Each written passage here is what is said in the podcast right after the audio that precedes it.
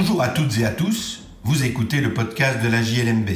Je suis Patrick Henry, avocat et rédacteur en chef de la revue Jurisprudence de Liège, Mons et Bruxelles, aussi appelée JLMB.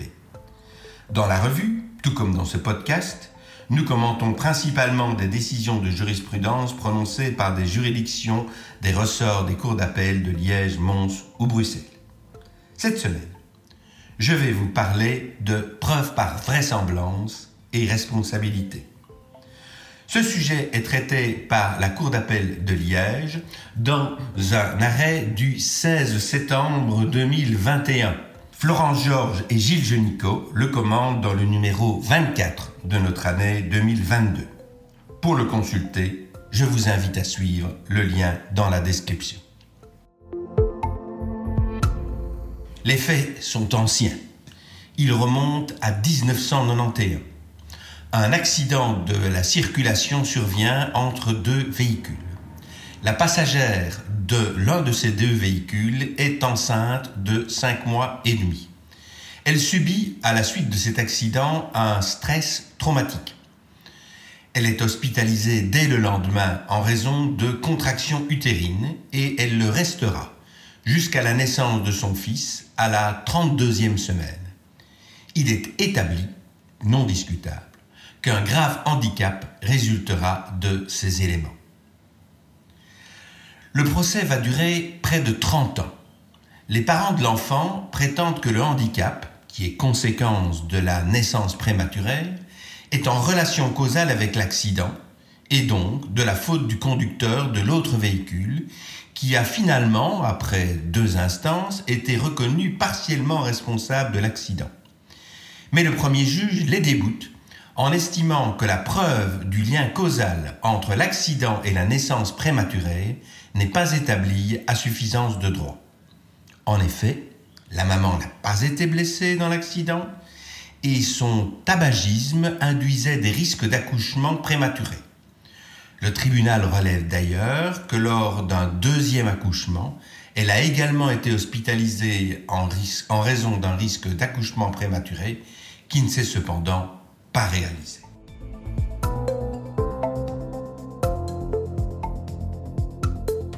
L'affaire vient devant la Cour d'appel de Liège. Et là, les données sont un peu modifiées, les données légales. Car le 1er novembre 2020 sont entrées en vigueur les nouvelles dispositions qui forment le livre 8 du Code civil réglementant la preuve. Elles sont applicables au procès en cours. Et parmi les nouvelles règles figurent les articles 8.5 et 8.6 du nouveau Code civil. Le premier énonce la règle générale, la preuve doit être certaine, c'est-à-dire rapportée avec un degré raisonnable de certitude.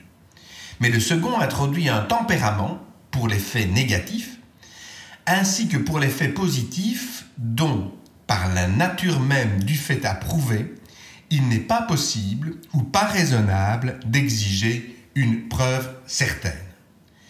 Et la Cour d'appel, se fondant sur cet article, va réformer le jugement et accueillir l'action des parents de l'enfant et de celui-ci qui, devenu majeur entre-temps, a repris l'instance en son nom personnel.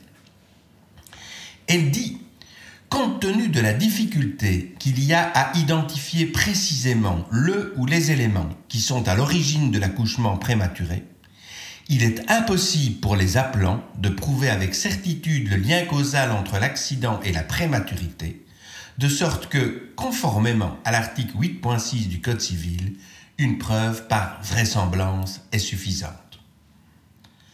Analysant les circonstances de la cause en détail, la Cour conclut que si la preuve absolue de la relation causale n'est pas établie avec une absolue certitude, on observe en effet que les experts étaient divisés sur ce point, elle l'est en tout cas avec suffisamment de vraisemblance.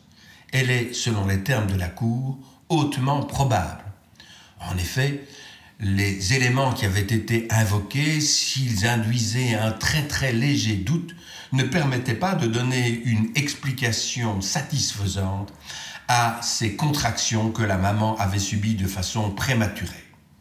On observe d'ailleurs que euh, lors de son deuxième accouchement, il y a eu une crainte d'accouchement prématuré mais qu'elle ne s'est pas réalisée et que lors d'un troisième accouchement intérieur, il n'y a eu aucune difficulté. Voilà donc une belle application de ces nouveaux principes dont on mesure l'importance particulièrement dans des matières où, comme tel est le cas en droit de la responsabilité médicale, la preuve d'un lien causal absolument certain entre une faute et un dommage est souvent très difficile à établir en raison de tous les facteurs qui peuvent induire une dégradation de la santé du patient. Florence Georges et Gilles Genico dissèquent cet arrêt dans le numéro 24 de la JLMB sous le titre la, rencontre du droit de la responsabilité médicale et du nouveau droit de la preuve.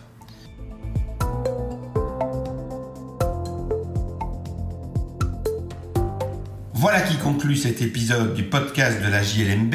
Je remercie Florence Georges et Gilles Génicaud pour leur article qui, je le rappelle, figure dans le numéro 24 de l'année 2022.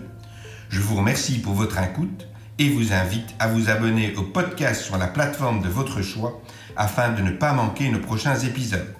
À la semaine prochaine pour l'analyse d'une nouvelle décision de jurisprudence.